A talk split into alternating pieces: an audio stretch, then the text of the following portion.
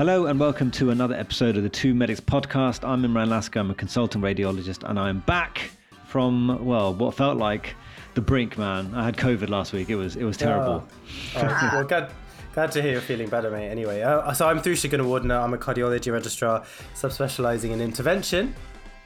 And we have a very special guest with us this week. Um, we have been trying to tee this up for quite a while. Uh, we've actually gone across the pond uh, all the way across the pond. And please do introduce yourself. Very excited to have you with us today. Mm, yes. My name is Jamie Coleman, and I am a trauma surgeon in the States, in the US trauma surgeon. That's like literally the exact opposite of what I would yeah. want to do with my life. I feel like it's just busy.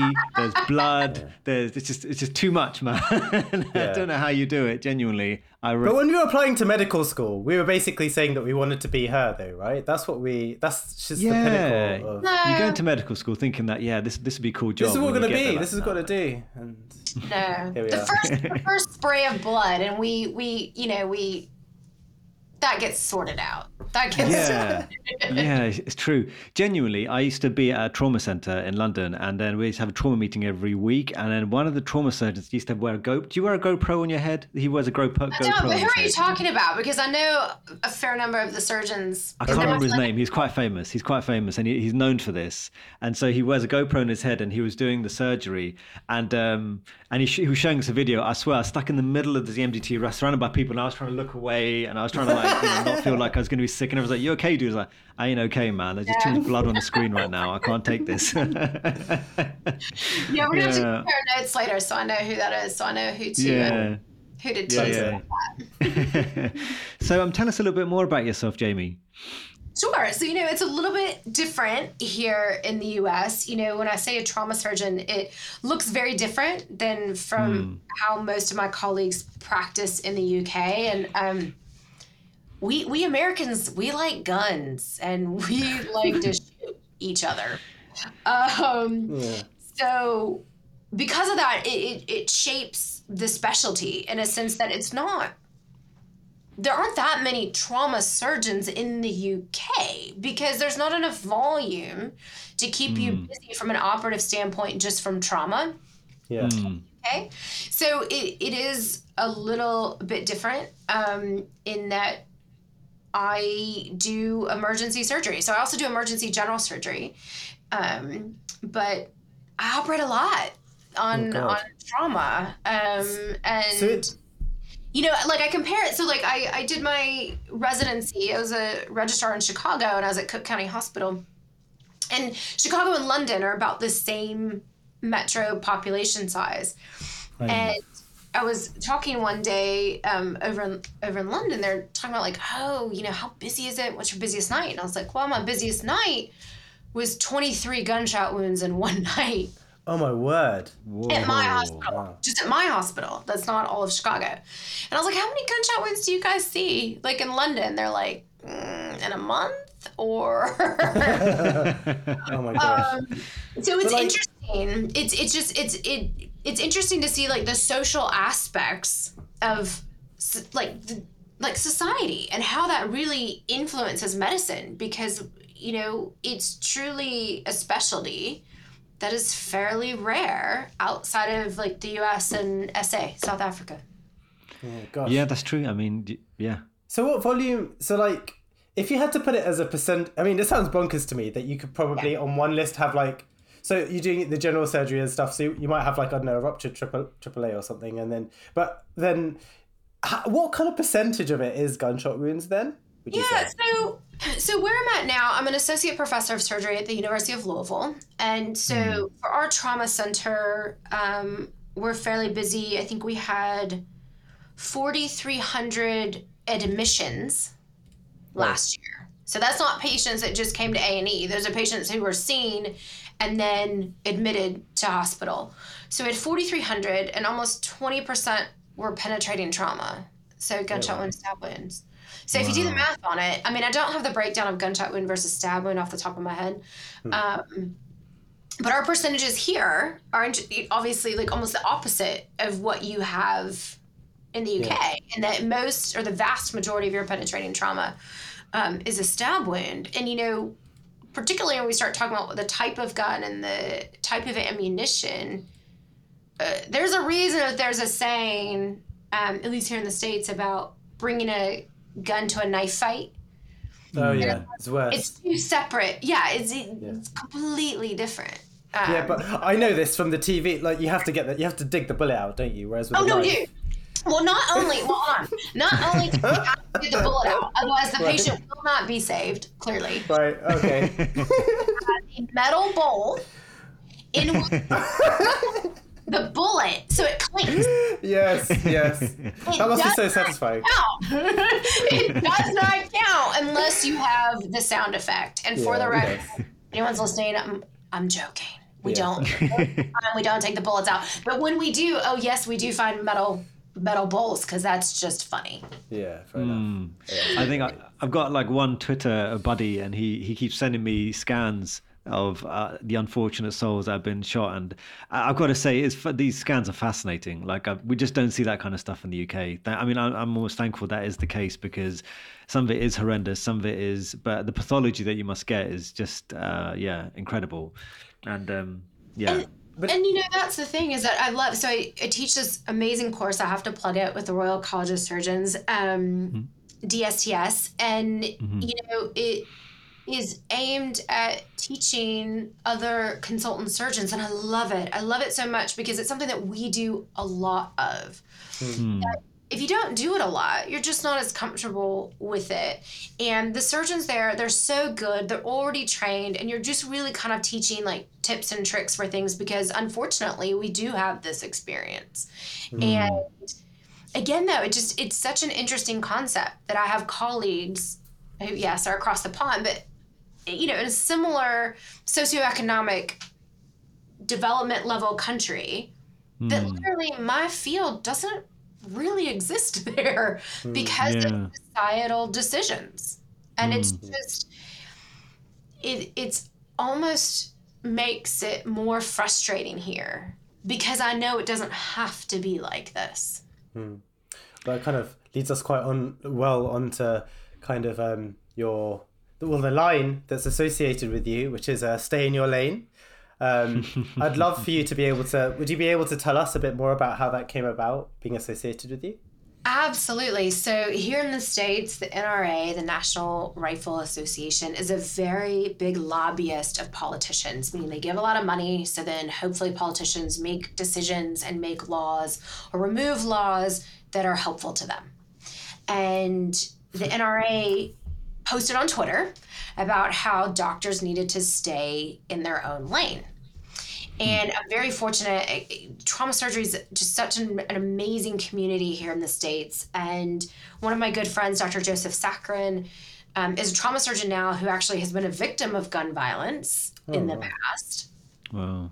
And along with some others, Dr. Bellal Joseph, you know, started using this hashtag, you know, like this is my lane. And this is a why is it your lane? I mean, as a National Rifle Association, in the sense of number one, just like we talked about, it doesn't have to be this way. When we're mm. making laws and decisions that directly impact the health of our country, and my job is to contribute and improve, contribute to and improve the health of my community.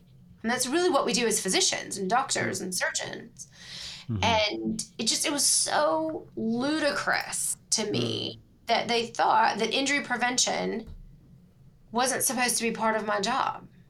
Hmm. When I'm the one, literally at times, feeling like I'm a, I have a mop in a bloody room, just trying to hmm. clean up this mess. And you're going to tell me this isn't, I can't comment on this? Hmm. I have more direct experience with gun violence than probably almost the vast, I mean, I want to say almost any, but almost any member of NRA. I hmm. mean, it's hmm. not about gun rights. That's not what we're discussing. And I think that that's where here in the States, you know, people hear gun violence and they automatically start thinking, oh, gun rights. No, these are two separate topics. Hmm. And they were conflating the two to try and silence physicians. And they've done this where for a long time we there was no money, there was no government money to support research and gun violence because they didn't want to know the answer because they know deep down what the answer is that we can do better. Yeah. Hmm. And so that's kind of where it started.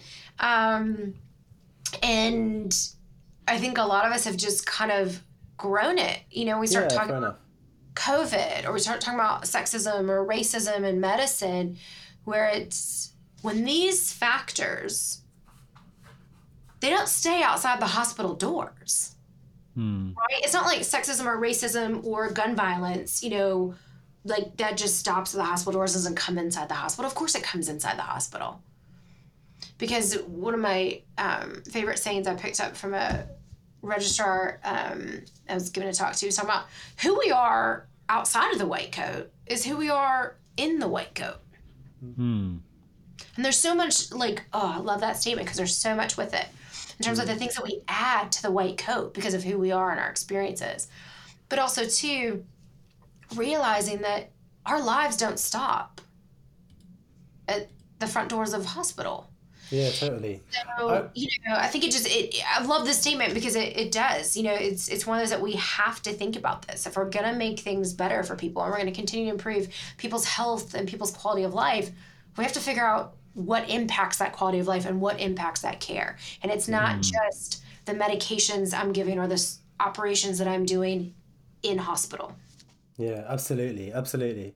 I always think that when people say, "Oh, you know," um, oh, I, I, I have I have seen kind of medical colleagues saying something along the lines of, "I don't want to be political," which I think kind of speaks to a great amount of privilege from their situation. Because if you don't appreciate all the different factors that kind of like play into a person's condition, then I, you're kind of you're you're blind really and missing like a whole aspect of well disease and you know and a person. So um, yeah, I completely agree. Um, I did wanted to uh, to talk about. Well, interestingly, you mentioned about being the person inside and outside of the white coat because there was a tweet uh, very recently from Ross Moy, and he tweeted um, on the twenty seventh of March, and he was talking about. So he works as a pre um, a pre hospital emergency medic, um, but outside of his job role, he came across an accident, and he did a really uh, interesting thirteen tweet thread, and he said sorry that it was rambly, but it's actually an excellent uh, contemplative, reflective thread where he talked about how, as a passerby, he had to kind of deal with an accident and how it was very different uh, to his job role. And I was just kind of wondering if that's something that you can relate to. Obviously, you see a lot of accidents, but in your kind of uh, job role, do, um, did you have any thoughts on the thread? Well, number one, it's a great thread. I love this. And it was interesting to, I actually loved, one of the things I do have to highlight is where he said, one very interesting observation is that most people still assume that any female healthcare provider is a nurse. Oh And we- yes, that was. He talks about how introduced himself and he was with a colleague, and that the immediate assumption was that she was a nurse. And I loved, though, that he pointed that out. Hmm. Hmm. Yeah. Good egg. Yeah. Because that's really where I see that I see hope and progress in things. Because if you ask a female surgeon 20 years ago if they were treated differently, they're gonna be like, yeah. That's not I mean, that's not really the question. The question is asking surgeons who look, you know, I have to use my finger like quotation marks, Yeah. but you know, who look like surgeons, asking them to open their eyes to seeing how their colleagues are treated. And that recognition and that acknowledgement is what's going to help us all move forward. So I just, I mm. love that. It seems, it, it could seem small, but I think, particularly as a female, where yes, I am obviously routinely assumed to be anything but a physician, and definitely not a trauma surgeon. Um, Hmm. you know, and and I think too to speak on that for half a second is that I think there's a lot of misconception in that I think that some people take that as, oh well, no one knows who anyone is, or why do you care if they know who you are? Like in other words, like why are you making this a big deal? And I think the point of it is to understand that when I have patient interactions, I am starting at a different point than a lot of my male colleagues, where Hmm. there's an initial, there's an automatic trust because they look like how you think they should look. So you assume that there's knowledge there. Like you're giving the benefit of the doubt and that a lot of female physicians and surgeons don't get. And so you're almost starting in a hole a lot of times with patient relationships, trying to prove that you know what you're doing, that they should trust you to do their surgery, that you are experienced, those sorts of things. So I do think that it impacts, you know, patient doctor relationships and even patient satisfaction. I mean, there are times mm. one of my female colleagues, you know, had a family who basically launched a, a huge complaint with the hospital that they'd never met their surgeon Oh God. This is oh, no. So she finally had to go to them and walk in front of them and say, "Do you remember me? Did you hmm. see me?" And I, despite the fact you're wearing the MD badge, you know, the doctor badge, the doctor hat, the doctor, like, I mean, you could like tattoo doctor, like on and it still does not penetrate for some people. And she literally had to go in front of them and say, "You remember seeing me?" And they, well, they're like, "Well, of course we saw you." Mm. But she was, you know, landing in hot water with her hospital. Um, so you know, I I think that it's not just a matter of oh no one knows who i am and i'm going to pitch a fit about it. No it's just an acknowledgement that you're starting relationships in a different way and sometimes that is at a disadvantage as opposed to you know particularly like here in the states you know white males. Because when i say males i really you know to highlight my colleagues of color, you know, mm. they have the same, even if they're male, they have the same and oftentimes an even greater degree, I would say probably majority of the time, a greater degree of this than I experience as a white woman. But you know, this this whole scenario, I didn't realize how much it really plays out so often. Like I think the I think we had a tweet that happened a while ago. I don't even remember Thrusha, but there was a young lady and she just qualified as a doctor and she went out with her family and then they told the restaurant to give this cake out because their their kid had just become a doctor and they gave that congratulatory cake to the the son No. and even he, yeah, right in front of everyone. And it was just like, wow. I mean, how many more situations can this entire idea of females not being doctors or the possibility of being a doctor play out? You know, it just yeah. seems to be. I don't know. Is it in storybooks? Is it like when we're watching TV that we only see the male person being a doctor? Like, where does this come from? Why? Where is the issue happening? You know, I try to think of it from the benefit of the doubt in this sense, mm. I'm hmm. actually reading this really interesting book right now. It's talking about you know neural pathways, right, mm. and hmm. thoughts, and then in fact, the majority of our day is really coming from memory, even though you don't think about mm. it. In this sense, hmm. that when you see someone you know, you're remembering them, but it's so automatic. It's not like it's a conscious sort of, oh, I remember who you are, you know, in terms of your spouse or your kid or whatever. And so that a lot of our day is spent around assumptions. You assume hmm. your car is going to start because 99 times out of 100 or 90, 999 times out of 1,000 it has. You assume hmm. the chair isn't going to break when you sit hmm. in the hmm. chair. That so much of our daily actions in life is built off of memories and hmm. assumptions. Hmm. And so the truth is that the vast majority of surgeons in particular are male. That is a mm. fact. Mm. And so, odds are, if you play that out, any surgeon that they have met has likely been male. Mm. And the over, and even to a greater degree on the nursing side of things, the vast majority of nurses are female. Mm. So again, what happens is you have these neural pathways. And so it's this initial sort of subconscious assumption that instead of raising it to the conscience and asking instead of assuming, and that's mm. what I tell hmm. everyone. It's like if you don't know who someone is, ask them, what is your mm. role? Mm. You know, I'm so sorry we haven't met. I am so and so. This is my role. You know, really trying to elevate that to a conscious level. I do think it's difficult. And I try to think the best of everyone. And it, mm. you know, and I, I, truly do. I don't think it's malicious, but just because it's not malicious doesn't mean it has it doesn't have an ill effect. Mm. I think that's where too people couple well, you know, it's not malicious or malignantly done. Well, it doesn't mm. mean it doesn't. I mean, same thing. You can assume a lot, and you don't hmm. mean to be a jerk when you assume something. Hmm. But sometimes that is kind of you know, there can be ill effects of your assumptions. It's curious. Have you all watched Ted Lasso? Oh, I I keep having it recommended to me. It's on Amazon, isn't it? Is it on Amazon? Really? Okay. Apple. I haven't seen that. Apple TV, oh, that's come it. on. Yeah. Oh, my brother's Okay. always like telling me to watch it. Uh, it's about a football Okay. team or We'll have to watch it. Yeah, see, it's it's about football. Come on, you guys.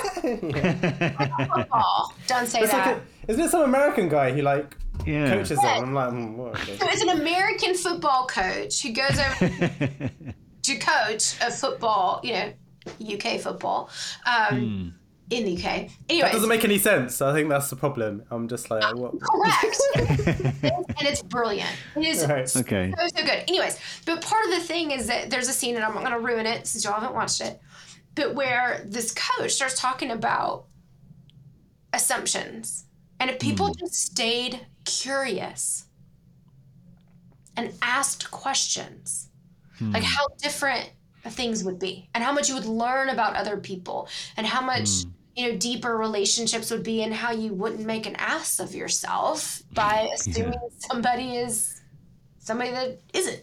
So it's interesting. So yeah, to me, I kind of liken it to this whole. You gotta stay curious.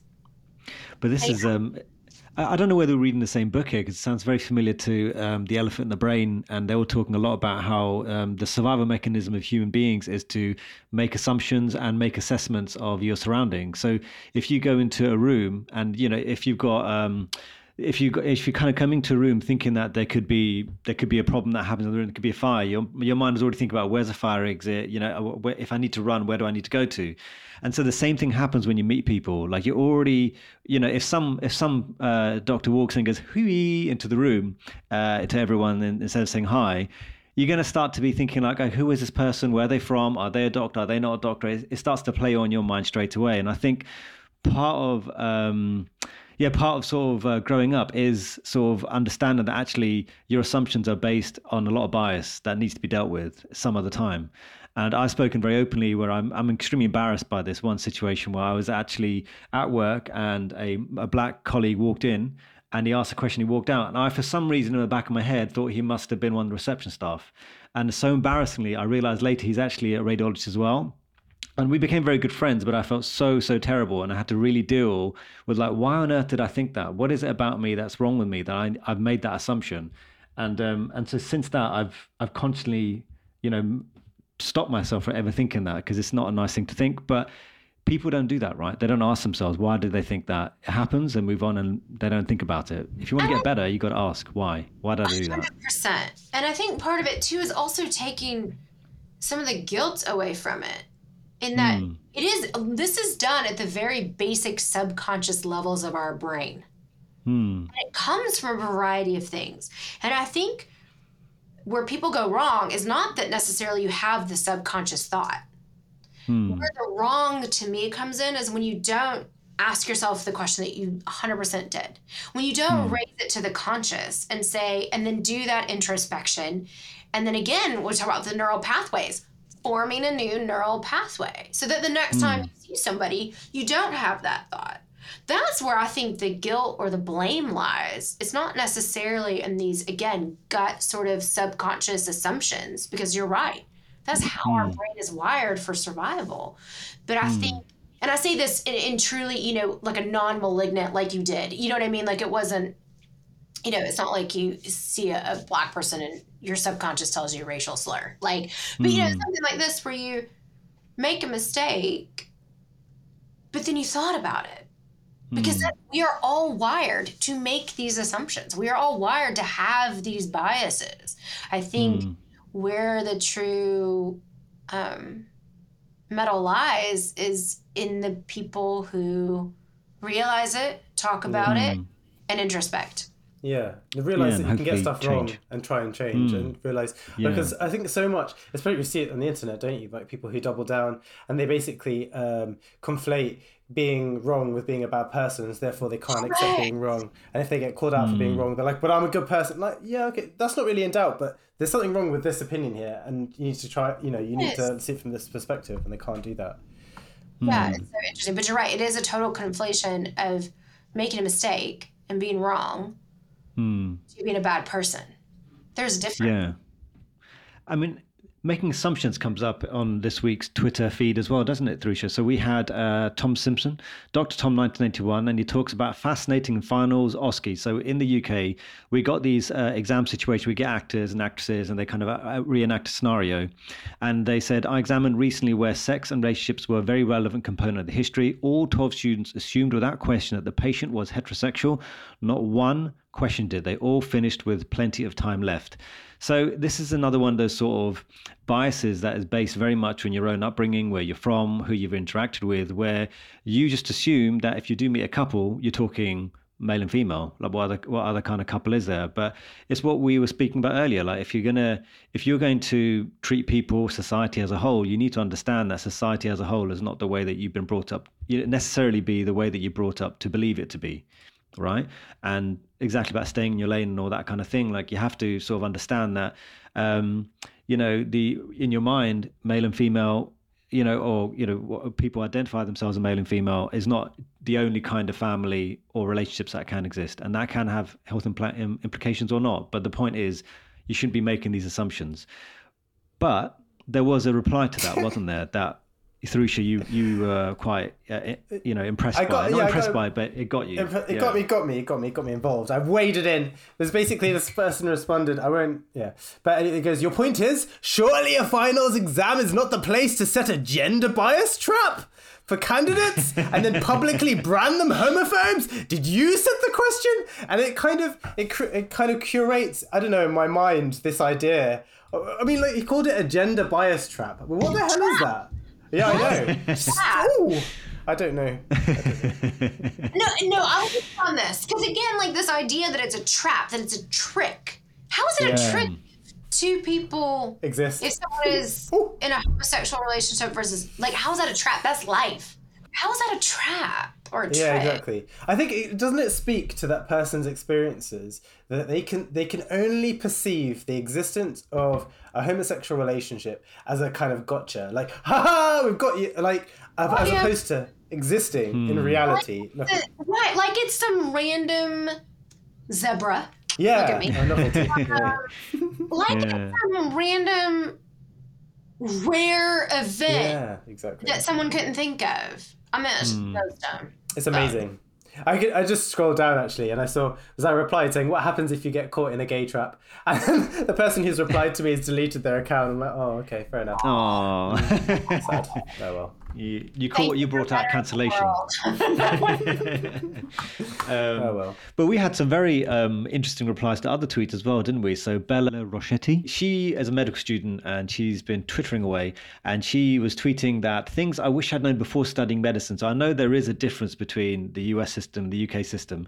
So then this may highlight a few differences between us. So Jamie, you could tell us what you think. So pay is going down year on year, so that's one thing, which is very true for us because we haven't had pay go up with inflation. So we've actually essentially had a pay cut. The hourly rate is barely more than minimum wage. It's definitely maybe the case, especially when you're working long hours, etc.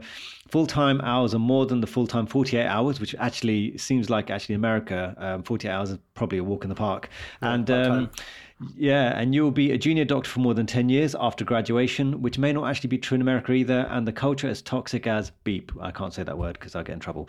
Um, yeah, so, but that's the thing, like people were, uh, for us anyway, these are truths. And I mean, Jamie, maybe you could tell us like how much of this is true for you guys uh, and how much you guys can relate to. And we can talk about some of the replies that came in for this as well. So, you know, to first kind of go through um, some of the differences, because I think that highlights it. And again, it just makes our system look worse. Um, full time hours are more than full time. So, her third point is 48 hours. Uh, our trainees are limited to 80 hours. Ooh. Wow. Um, and this is a fairly, re- I say fairly recent. Um, I was in medical school, I think I was my last year of medical school when the 80 hour work week came. Mm. Um, so, you know, not ancient. Um, and you, again, should have like the hubbub, particularly in surgery.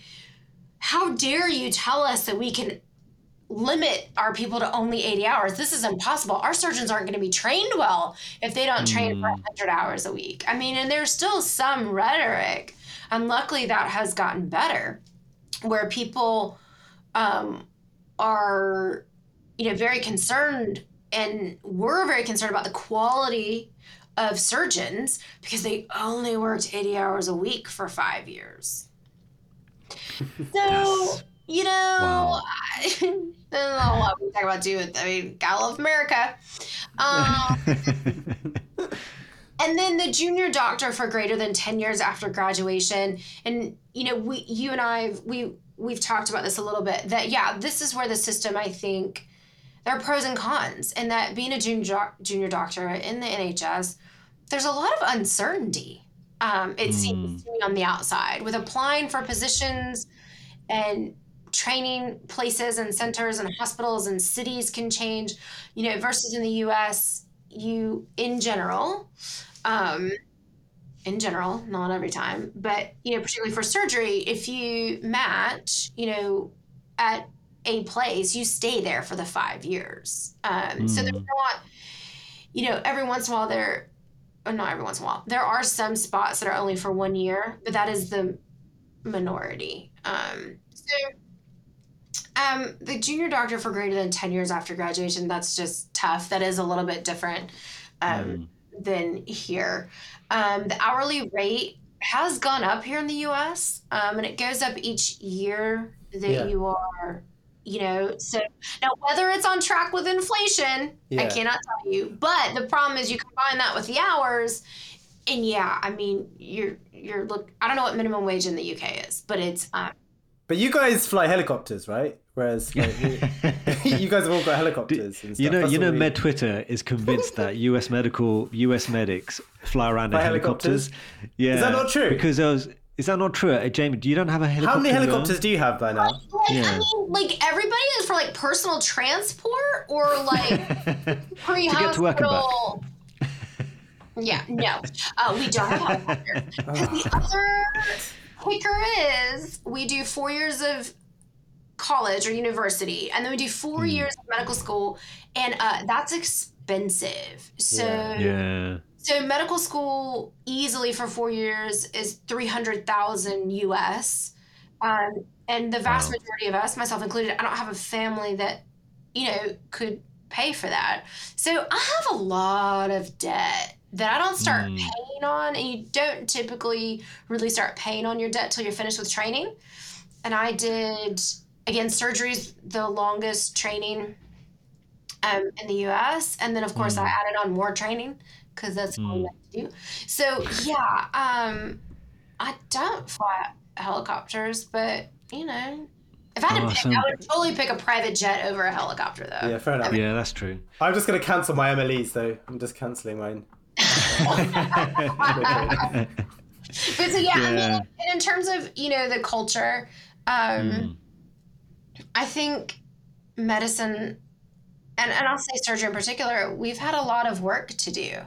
I think Mm. we, as a system now, are acknowledging it. We're talking about it. You know, wellness, burnout, um, depression, physician suicide.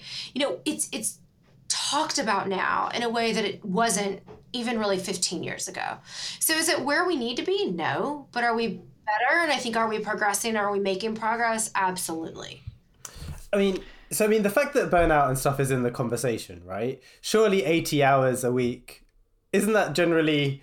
Aren't you guys still like that's quite that's still quite a lot, right? Is there like a movement to change that in any kind of really robust or kind of clear way, or is it kind of like yeah, it's terrible.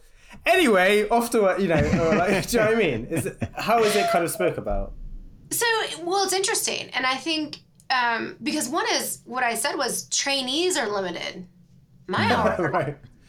Yeah, I've enough. done up to 110 hours in a week before in the hospital. And you don't even get a helicopter, Wow. for God's sake. Oh I know. man, yeah. What is, I'm what like, is that the about? That's Dude, I'm might- I would just take a, a Cadbury, like I mean, decent truck, because we don't have rubbish here. So, like, I mean, you know, I don't really need a helicopter, but um, No, Cadbury's been ruined as well. It's been bought by Kraft, hasn't it? And so like it's all No, in the states, yes, but it's different in the UK. It's it? better. Trust me. Oh yeah. Okay. I mean, Oh. I, I'm a Cadbury cream egg like connoisseur, and um, hypothetically, I buy them from the UK. wow. so now we know what we need to get you when you come to the UK, right? So cream Correct. eggs and Some Yorkshire cream tea. These cream eggs. and, and yeah, guilty. And um, and then what I do because I'm such a good mom is I buy the American Cadbury eggs. For your kids. Kids eat the rubbish. Palates are not refined enough for this. Okay. Uh, um, so yes, um, but uh, you know, and the point is, is should should anyone work hundred hours in a week? And the short version is no. Um, you know, I love like the irony of the fact that my research is in sleep deprivation, which is part of my life. Um, sleep deprivation is real. And I think right now what we're facing in the States in a slightly different way is a numbers problem. In the fact that, you know, we graduate around 1,000 surgical trainees a year and hmm. have for the past 30 years. So, similar to the fact that your pay has been going down because you haven't risen with inflation, the number of surgeons we're producing per capita continues to drop because we're not responding to population needs. And hmm. then additionally, that's that's a thousand. 80% go into a fellowship and go into specialty training. So when you start talking about how many trauma surgeons do we really train a year, how many do we need, where are they located, all these things, it's it's a math problem. Because at a level one center, which is like our, our busiest center, like your MTCs, um, major trauma centers, um, they I have 24 hours a day, 365 days a year that I need surgeons to be in the hospital. Now, that's hmm. assuming that I'm not at such a busy place that I need two surgeons in the hospital. And there are a number of programs such as that. So then you start having a numbers problem because then you've got hmm. 365 times two. You have, s- you know, what I mean? so you start having you know 730 days a year that you have to fill with one person, and it's just we are poorly allocated um, in the sense that gotta love the states. We like money, although again, I don't have the helicopter. Um, trauma centers, unlike it was funny actually. My first time I was in the UK, and I was talking to one of the surgeons there, and I was like, "Oh, well, how many major trauma centers do you have in London, and where are they located?" And he was like, "Well, we have four. We have one in each quadrant, like southeast, southwest, northwest, northeast." And I was like, "Oh, well, that actually makes sense." In the, in the US, any hospital can attempt to be a trauma center and apply for verification as a trauma center, whether there's two more down the street or not. Really? Wow. Wow. The problem then is we're, we're creating a system in which we have hospitals that are trauma centers that shouldn't be because they're not needed from a population standpoint. And then we have some areas that are completely underrepresented. And so then you're taking a small employee pool, a small pool of trauma surgeons, and you're just putting them in wrong places. Um, So, you know, so point being is we work a lot, and I wish the 80 hours a week stopped. Now, do I work consistently 80 hours a week every single week? No, I do not. Like my trainees. I mean, so this is not to minimize their workload. Um, But yeah, our system is jacked. Yeah, I mean, I think we're. I think technical work. a lot. A lot of places are are struggling with like training numbers, getting enough doctors out there, and and um, you know it's difficult, isn't it? It's just, and I don't know like whether. I mean, when I think about it, would I really recommend anyone? You know, when I saw this particular tweet talking about wi- things that they wish they knew, I related to all of those things, like, especially the final one where they said it was a bit toxic. And I thought, yeah, you know, I've met some very, very odd people over the years. And um, it's not the kind of people I thought I'd be interacting with in what is known as a bit of a caring profession. And I've, I've said this before, like, you know, I've said this before, like, the outcome generally is good, but the intentions behind it don't always have to be good right? So people could be after money, but then actually help people. People could be after status, but still still help people. And it's those ones that you find difficult to really sort of square. You know, you start to find difficult to really um, understand and you know figure out like why you even here in the first place. Um, I mean, but changing of uh, speaking of changing culture, cultures, there was another tweet um, about well, I don't know whether changing cultures, but it was funny because it was like I couldn't even imagine doing this. A medical student turned up at the end of uh, a ward round today, interrupted the consultant mid thought, who they'd never met before, and asked for an end of placement sign off wearing a tracksuit. Um, so obviously, tracksuit may mean something slightly different to you, to you, to you, Jamie. You were saying that you're probably thinking full, full on Run DMC style tracksuit. like when I think of tracksuit, like I, I, I think of either like 1980s, like you know DMC, but I think of like a matching top, matte pants and some sort of Yeah. athletic material, like you know, like the J Lo when she was Jenny from the Block. yeah, yeah. You know, like like that's kind of where I was going with this with the tracksuit. This is why we are, you know, was it two nations divided by a common language? Um, but yeah. yeah, I mean, I just, you know, uh, I, you know, I'm in scrubs right now, and this is what I wear to work. So I am not a formal, like I wear, you know, at work. Like I don't. Hmm. I mean, kids, let's be honest. Like a suit and heels in the trauma bay. Yeah. You just got to Yeah, probably not. I'm just gonna Yeah. throw it out. But um, so I'm, I'm in a fairly relaxed profession. I mean, a tracksuit is a look. I mean, that Yeah. is that's that's a look. But you know, I think actually the thing I loved about this tweet was actually the update. Was two more med students turned up in almost identical way, although one was Wow. wearing a better quality tracksuit. That's a judgment there. There's a judgment there. Yeah. I feel like uh, well, there's, I mean, it's, it's Scotch judgy, but I feel like I need I need photos, like in like I need rules, definitions, like better quality tracksuit versus like. I mean, I'm just gonna, I'm just gonna say, I, I, there must have been a band, and maybe one is a lead singer. I mean, that's the only way I can see this. He's 17. Yeah, fair enough. yeah, exactly. So, Yeah, yeah. I mean, what would you? How about if I pose a question to you both? Because you're both consultant, you know. So, um, Imran, if you were in the reporting office, you had your dictaphone in hand, you're reporting that another normal chest X-ray, and some a medical student walks in, slaps the dictaphone out your hand, and says, "Can you sign me off?" And they're wearing a Adidas, and it's uh, baby blue tracksuit, Nike Air Maxes, completely spotless clean. Okay, uh, wh- how do you react? how do you Uh, react? first of all, I think one that's just happened. I got the guy to get slapped. Like, why? Is that... and then, and then after that, I'd be a bit. Genuinely, I don't think I could take him very seriously. Uh, that's just my personal. I just maybe that's just me. I'd just be like, But would you sign them off? Do you sign them off? Uh, yes, I do, but most of the time. You. But this is the same way. Okay, so Jamie, don't judge me, but I don't really. I'm not really up for a conversation half the time. So if I can get rid of people quickly by signing a piece of paper, I'm I'm happy to do it. Like just why just I mean your patients are like on screens and my patients are asleep. So exactly. Like, just you there's know. work involved if you don't sign them off. Would be Yeah, my guess. Yeah, exactly. So exactly right. And emails and phone calls and meetings Yeah. and more Yeah, yeah, yeah. I mean, I would sign them off too, but I mean, I, I would laugh. I mean, I would, I, I would have to have a chuckle over that one. Yeah, I would. I'd probably text Thanusha about it and say, Yeah, "You don't exactly. believe what happened to me. I just got slapped." I, s- But uh, I saw a reply that was like, "G- mate, these guys are paying 9k for, for a year. They can wear what they want. And I'm like, yeah, fair enough, whatever. But like, Fair. ultimately, like, um, absolute power move. Got to respect the balls. I could never do it, but got to respect I mean, no, that's gutsy. I mean, that is full on. Like, there's, it's on, it's so out there that you kind of have to respect it. yeah. it's so true. It really is. Yeah. So there's a kind of spin-off thread, wasn't there, from Julia Sabella, who asks, um, Hmm. "What's the ballsiest thing that you've ever done as a medical student?" Um, and Hmm. uh, but- well, someone said. So she, Julia said, "I got." I, I said someone said because she's changed her avatar to like this really creepy like mouse thing. Anyway, um, Yeah, I I didn't got- recognise it at first, it's but yeah. strange. I got feedback that I was incredibly inappropriate for not prefacing asking about recreational drug history with "Sorry, we have to ask everyone this." I really disagree with doing that.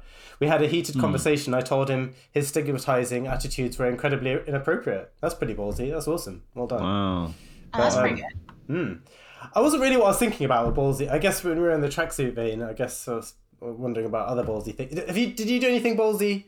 As- Oh yes, we know we have a ballsy. Oh wait, did you want to share the ballsy story? I mean, I can. I just sound like such a jerk, though, when I tell this story. Oh, no, alpha. You just sound like an alpha. I think you should Yeah, definitely say. boom. No, Yeah, go like, for it. No, I just I was a medical student. I was in my last year in my defense.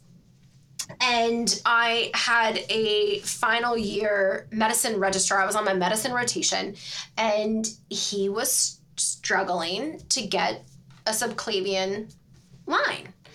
And I mean, you know, I'm, I'm sitting there and I'm, I'm watching, and you know, the poor patient was awake, tolerating it fine to the most part. I mean, as much as you're getting your chest like stuck with Yeah. big needles. But um, you Yeah. know, and and so um, I uh, very politely, in my opinion, kindly offered Kindly, um, yeah. to place the line for him.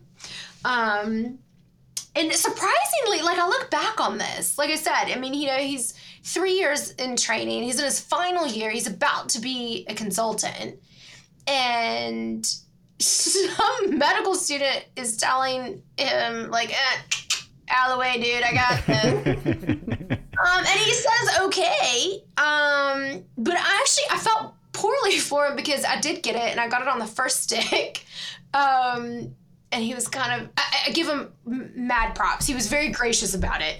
Um, and then I was kind of embarrassed, like, "Ooh, sorry, it just Yeah. jumped in front of the needle. I don't know what happened." it wasn't my so humble, it so wasn't. humble. I think back though to like some medical student even asking, and me with the confidence and the assumption of like, ugh, I'll get it. Just you know, move out of the way. Well, the funny thing is, he said that he said yes, and he might have been straight. He might have been waiting for you for ages. To, he's probably like trying, to be like, "When is she going to ask me? Oh God, when's someone going to relieve me of this?" He probably was like, "Please, someone else, just try." So you know, I don't know about that. Uh, and luckily, it was just it was just the two of us in the like it wasn't in front of a consultant, like it wasn't in front of anyone else. Thank goodness.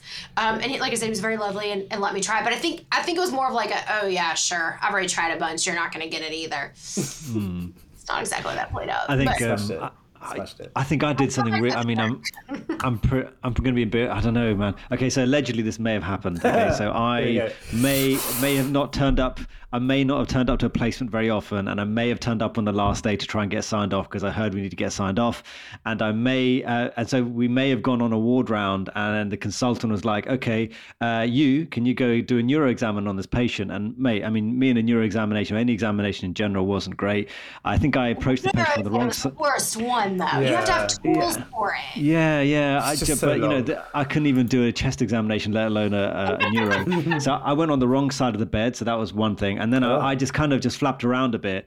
And then I think it just got really obvious that I've never even seen a patient before in my life. And then I think the consultant said, "Look, just stop what you're doing and come over here." So I went over, and I thought, "Oh, great, here we go." Then he looked at the registrar and says, "Why does this guy not know how to do a neuro examination?" And I thought, "What on oh, earth is happening?" And he goes, so you have basically not taught this guy anything. like, how long you been on this placement for? And I was like, four weeks. And he goes, four weeks, and you've not learned anything. Oh, and he's like having a go at the registrar. And I was like, oh. I can't believe this is happening, mate. Like, I feel bad for you, but I also need to survive.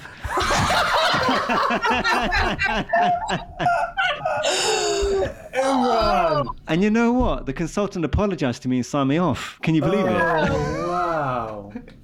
What did, okay, Allegedly. tell me Allegedly. the registrar had a conversation with you after. Like the uh, consultant. No, no, no, no. I left. I never came back. I knew what happened. I knew it was a blue once in a. It was never going to happen. I, I thought this is never going to happen again. I need to get out of here and I need to get here now. You're and like- I, I got out of there. You're like part of the supervillain's origin story. Like that's one of the things that like you know broke this poor I mean, I register. feel like we need this registrar to hear this podcast Yeah. and like. Oh man! Oh, to to that registrar, I'm sorry. But what I will also say is that clearly you two had problems already. Like he, this guy clearly did not like you for whatever reason. I have no idea why. I don't know what the story was, That's but he just rounded on him straight away. There was something else going on there that I was not involved with. That had nothing to do with me. You So unearthed I'm just saying it may have happened. It may not have happened. Oh god. Yeah, I have to say allegedly a lot on this uh, podcast, unfortunately. but moving on to a sweeter, a sweeter subject, so that we kind of get over. I don't get, hopefully don't get any trouble for that. Um, we had Phil Lee talking about new season, new game. Yeah. Three euros, buy an ice cream for yourself and your fourth at. So, so he gave a list. So Will- Phil Lee, I don't know if you know him, but he's a bit of a bit of a, a med Twitter hero, uh, a big deal, right? And um, he was asking everyone what kind of ice cream they'd have. And I know the Americans, they are, you know, I think I went to Chicago on a conference and I asked for, I think I had some, pan- I went to a pancake place, very famous pancake place. I can't remember what it is. That's how famous it is. In Chicago? Yeah, in Chicago. Yeah. Bongo? Uh, what's it called? Bongo room? I think that might be it. Yeah, it's like quite near that big, big statue, like that big weird, like statue original thing. Pancake House. Original Pancake House. That's the one. Yeah, yeah, yeah. Original Uh, Pancake House. amazing. They're amazing. Good choice. The portions, though, my word. Or American. What is that? Yeah, unbelievable. Even the child's portion. The child's portion was like th- three plates. And it's like, my kid is never gonna eat that. Like, how, we can't even eat that. What is that? But the sad thing is, my kid would, but my kids are huge, so like it's kind of embarrassing how big my. Oh, really? Wow. Good for you, man. I mean, my, my kids are Bangladeshi, well, half Pakistani, Bangladeshi. They're, they're not that big. They're never going to eat that. it's never going to happen. They don't have stomachs for this kind of thing. Um, it was. Oh, but the funny thing is, is that you hate to throw stuff away, so you must have been finishing their plates and. No, no, no. I had to. I had to take it away. I had to, Oh, you know, you? actually take it home and keep having it eating in the the hotel room. Of days. yeah, it was literally. It basically fed the entire week. I was having pancake for the rest of the week from that one meal, from the child's meal. So, uh, great choice. It was. It was. I think I had some. Dis- I had to do some sort of disgusting Oreo pancake. Like it was just unbelievable. It was just brilliant. So Absolutely going back loved to the going back to the tweet though, the back to the tweet because we thought it'd be interesting because you know in the states you guys, I mean your ice creams are just going to be a whole other level to our kind of like crappy three euro things. But we thought that maybe you might take pity on us and play this game. So uh, of these, so you you reckon you said you recognise some of them. Right. Yes. I mean, I would probably go with. I can't see. I'm trying to like blow it up. Just like the extreme. What is that? Is that strawberry on top? cornet- Like the one. With pink? Extreme looks like a cornetto to me. So it's kind of oh, so you get a strawberry. Oh, there's a strawberry one. There's a hazelnut one, and there's one with like a chocolatey icing thing. I think I'll It's probably go for strawberry. That's what I strawberry. do. Oh, interesting. Conventional. Strawberry. Oh, okay. Okay, and what would you buy for your friend? But oh, that's two pounds for that's two euros forty though, Jamie. So you've only got 60, 60 cents left for your friend. This is some. Is your friend just going to get sixty tough. cents? Anything on there for 60p? No. Yeah, exactly. There's not. Sixty p. You said that like a right Londoner.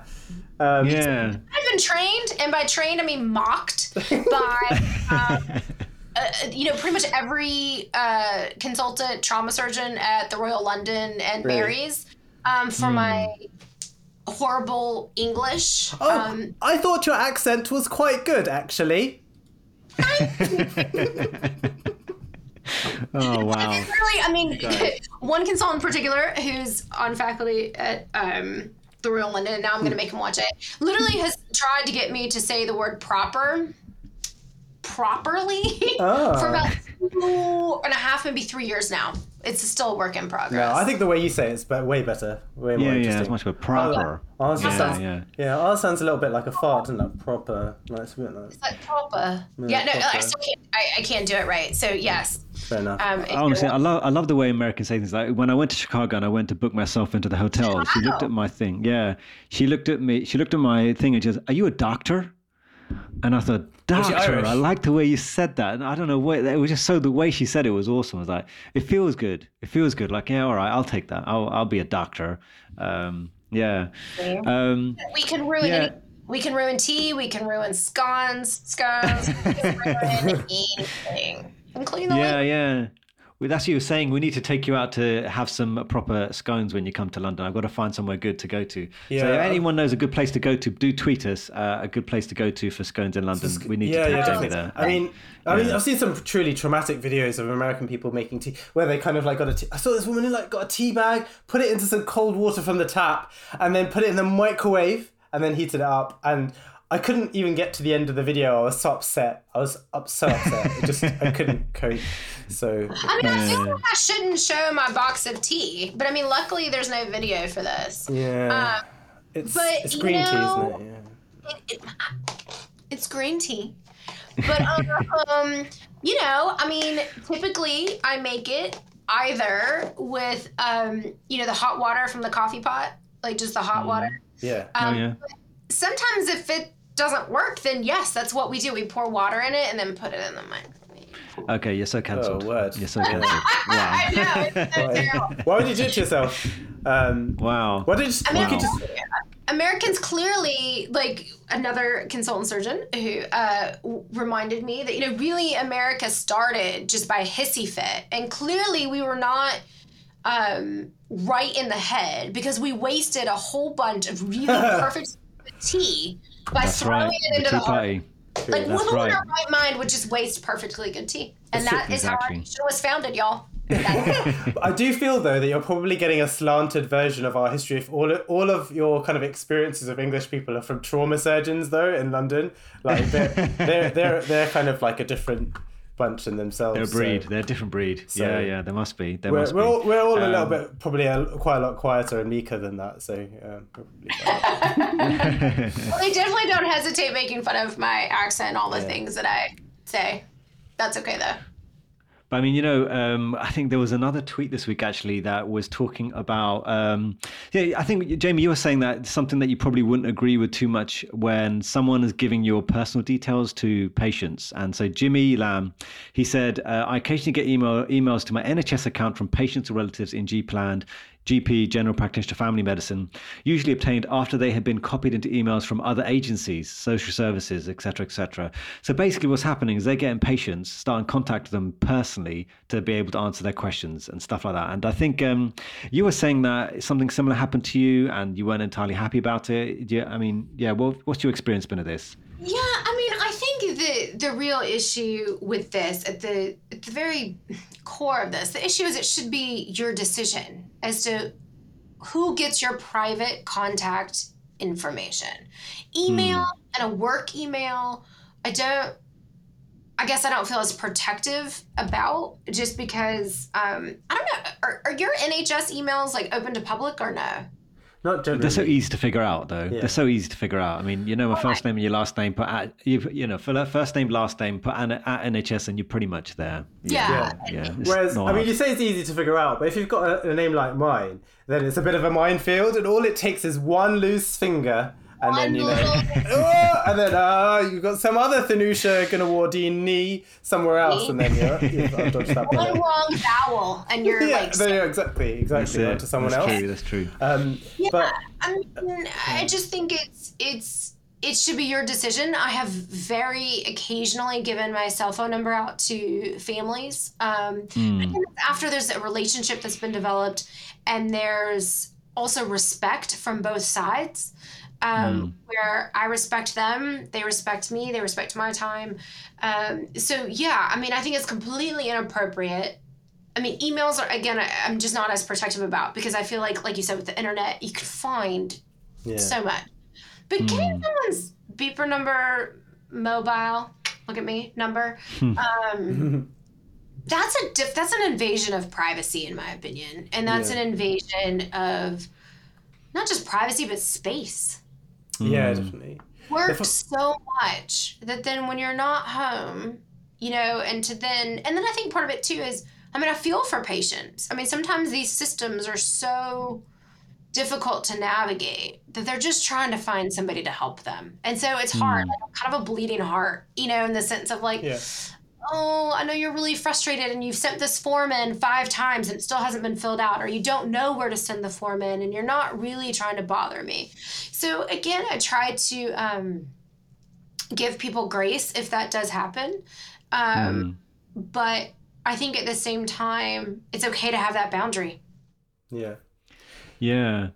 I mean, we were talking about this the other day yeah, yeah. I mean, I was talking about like, um, I mean, we, through you've had situations, haven't you, where patients have contacted you, or have they managed to get hold of you somehow? Yeah, I mean, it's it's never been when I've given my number out, but it's been through like switchboard, mm. and it's usually, I mean, the few times it's happened, it's usually been by other medics, uh, as in mm. not as in uh, from other hospitals, but wanting to find out about their relative. And then mm, you're like, oh, it's yeah, another minefield. And then you kind of thought, yeah, and I guess yeah. they're just kind of playing the game, aren't they? Just trying to, you know, get like an update from somewhere. Far yeah, I think. Can you do? Say, saying something happened to me where actually there was a person who had a stroke, and um, I got a phone call through switchboard saying this consultant wants to talk to you, and I thought, all right, yeah, fine. And they said, can you tell me about what you saw in the scan? I was like, I wrote on the report. Like, what do you mean? What do you need to know? He goes, well, how bad is it? So I told him, and he was like, ah, that's my mum, you know. And I was like, oh, no. great. Actually, yeah. yeah. Yeah, exactly. And I'm like, great. That's not, you know, you put me in that position. Now, what am I going to do? And thankfully, it wasn't that. You know, I I think he he knew that he was taking the mick a bit. Uh, I just wanted the inside knowledge of what the scan really showed and stuff. And um, felt bad for him. It was a bad stroke, but I, I, yeah, it wasn't appreciated, and that's happened to me a few times actually, where someone's taken advantage of that. And yeah, I think they yeah. just have to be upfront because again, it's a feel. There's a difference when someone mm. says, "Listen, I'm Mm. You, hmm. they acknowledge that this is a favor. They acknowledge that this is on the outskirts of you know appropriate or whatever not. But once they hmm. acknowledge mm. and say, "Hey, could you do me a favor?" Like that's a different feeling than feeling like you're getting taken advantage of. Yeah, so, exactly. Uh, it, it's just it's it's all in how you do it and how you ask and Yeah, I think you've hit the nail on the head there. I mean, it just it, yeah, one one situation you feel taken advantage of, and the other one you feel like you're helping a, like a colleague out, and th- those are two different things. And um, in those situations, happened a few times. I think another time someone said that we've got some previous imaging, we just send them upstairs for you to have a look at. And they, you know, this this is like proper films. They had to stick up on the light box. So the lady walks in and starts showing me this, and she asked me, "What do you think?" And I was oh, actually, and I was explaining like, oh, if you look at the scan here versus what you see here, that's what it looks like. And it turned out she wasn't medical at all. She was a daughter she was just, and the, the yeah the doctor said oh just take it upstairs to this room and you'll find the radiologist and he'll tell you you know and i'm like wow man that's why did you do that to me and it was just like this is this could go badly for me because now i don't know like how much that family member is, is meant to know yeah. like you know how how who are they are they are they you know, there's so many things that could be going on there, and now I've been placed, placed in position. It was it was it was really bad, but thankfully again, um, nothing nothing came of it, and um, yeah, but it, it could easily go wrong. Did you talk to the medic You sent that person? You know what? It's another one of the situations where one. Exactly. Yeah, it's another situation. It's happened now. So what am I going to do? Like I was fuming, and then I just sort of like got over it and thought, well, it's hopefully... called education. It's called you know making sure it doesn't happen again. Yeah, that's true. That's true. I'm a surgeon. Surgeons are jerks. I mean, yeah, I'm a radiologist. I like to stay out of people's. I was people's say you're like, ah, it's okay. Areas. So, yeah, just yeah, yeah. Just move on, get out. I'm I'll done. Change my number. Let's just change get move number. on. Yeah. change where I live, etc., etc. Change Yeah, my name easier, yeah, to easier. Goodwadina or something. Yeah, Yeah, exactly. yeah, fair enough. Um, but yeah, so I mean, where are we now? So we're Yeah, coming up to come to the to, the end. I mean, is there any any particular ones that we want to I, discuss? or I thought we should bring Go up on, one, which was so Jazz Sira, mainly because so Jamie, I know that you um, had a seminar today, which was encouraging diversity into well, and women into to be involved in trauma surgery.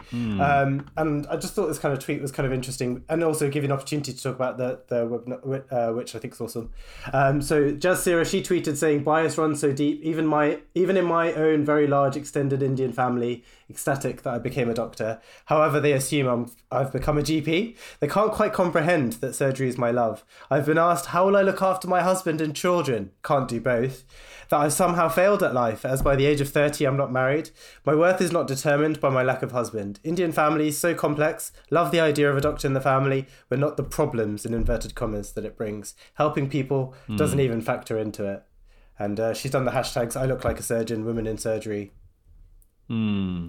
Uh, yeah. The, okay. So Sorry. this is It's a good one to end on. no, This is a good one.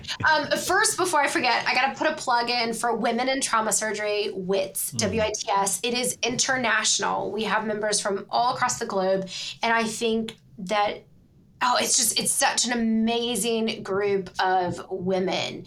And it's really it's a community. So if you um, are interested in joining you can just type in women in trauma surgery. Please join. It's just such a great community. There's great education webinars networking opportunities. It's just so good. Um, and and really the whole point of it is because of this tweet. Right? If you think about it. Like why do i need a community because there are people that don't feel like they have one. Because based on where they're located they may not have one. Hmm. and so jazz um, if she listens um, i am you know i hope she joins. I luckily already follow her. She follows me so it's good. Send me send me a DM. um, i will tell you that my very first reaction which is you know, relatively childish is how i look after my husband. I mean i hope that you would marry if you're going to marry a man uh, one that is grown who hypothetically could you know look after themselves. Yeah, totally. because again like to me like i mean there are different types of relationships for sure but a relationship doesn't should not and doesn't have to imply that you're taking care of them and I hmm. think that's again where community for women in surgery and women in trauma surgery is huge because, you know, I love that quotation comparison is the thief of joy. And the problem is when you live in a community where you look and no one looks like you. And I don't just mean on the skin or, you know, from an aesthetics or even from a gender standpoint, but your life doesn't look like anyone else's. And, you know, it's particularly interesting. We start talking about women in medicine in that women in medicine, it's not just necessarily like a normal office nine to five job. So our lives look different. But then you start kind of specializing.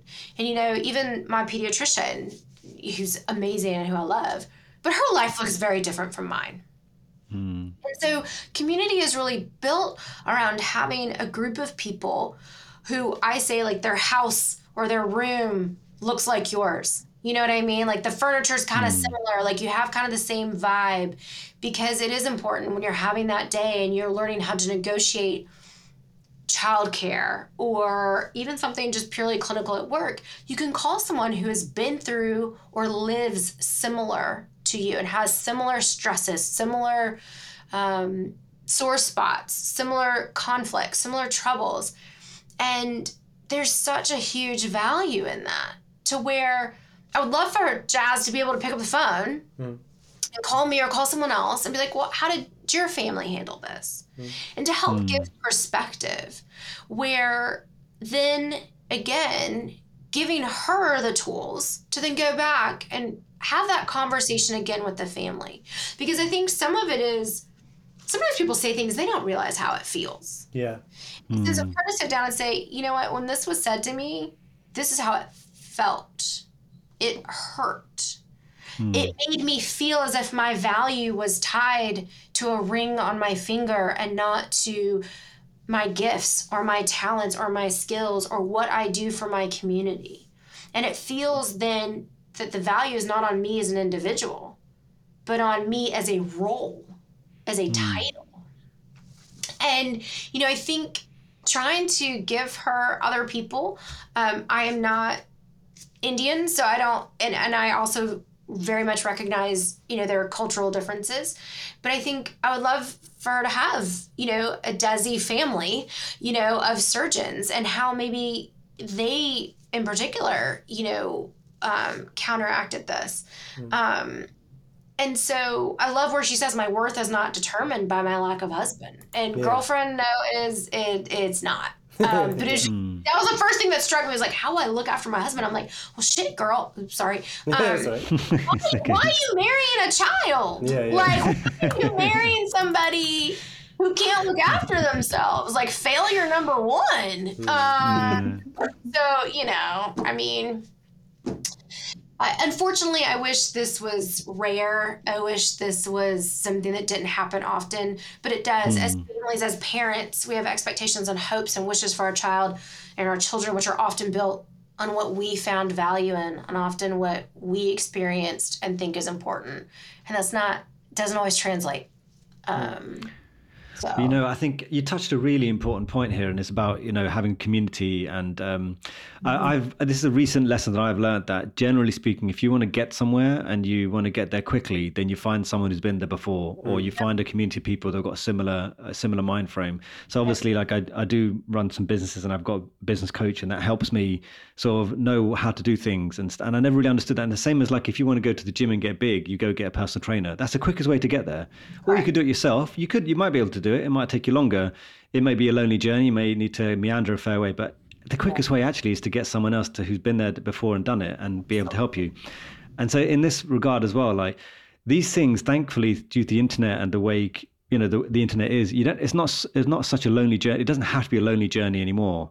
Um, and so, for someone who's a, a, female, a woman, a woman who wants to go into trauma surgery, it's an amazing. Th- I didn't even know this existed, but it's an amazing thing that this does exist because it means that you do if you do want to shortcut and you know have someone to talk to about this kind of stuff, it's there for you. You just got to go put yourself right. out there and be ready to to take on take on uh, you know be part of a community and all that kind of thing it's really nice actually yeah. it's really and cool yeah i mean i think it's you know i think it's difficult because obviously you would hope that that community exists locally and in your school in your hospital in you know your family etc but it's okay if it doesn't because there is mm. community out there and i 100% hmm. agree with you um, the best way to you know be to approach things is to try and have a team yeah, I think that's yeah. a really powerful answer. Yeah, like mentorship is so important, isn't it? There are so we've got mm. a kind of um so Roshana Mehdian Staffell, she's a quite kind of she's a orthopedic uh, trainee and she's kind of I guess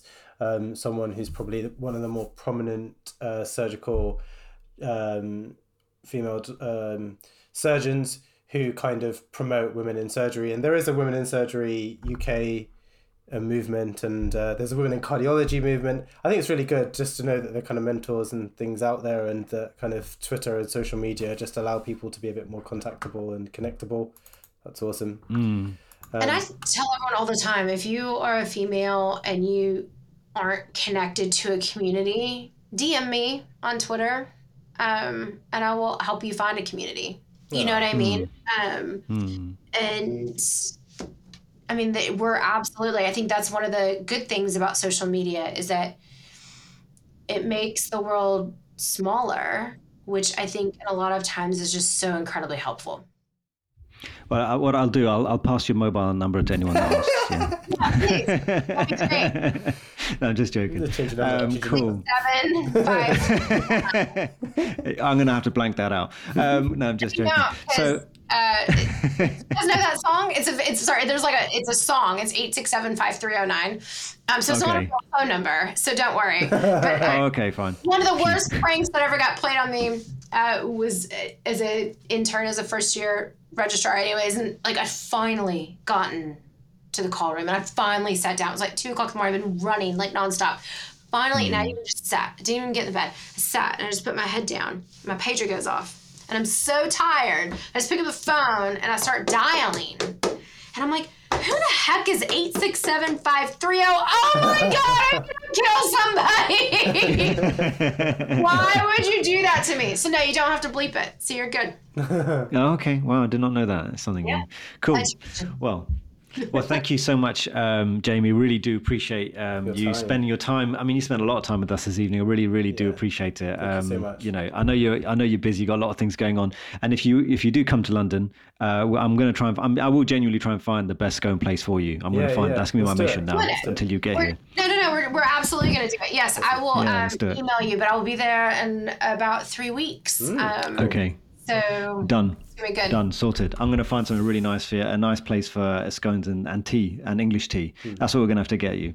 Cool. Um, so quick, a quick word to the sponsors. Thank you so much. Uh, it's Lifeline, uh, Lifeline Healthcare Group.co.uk. Uh, that's for any sort of locum opportunities, nurses or GPs or doctors, and also a medical accountants, mah.uk.com if you're looking for a medical accountant.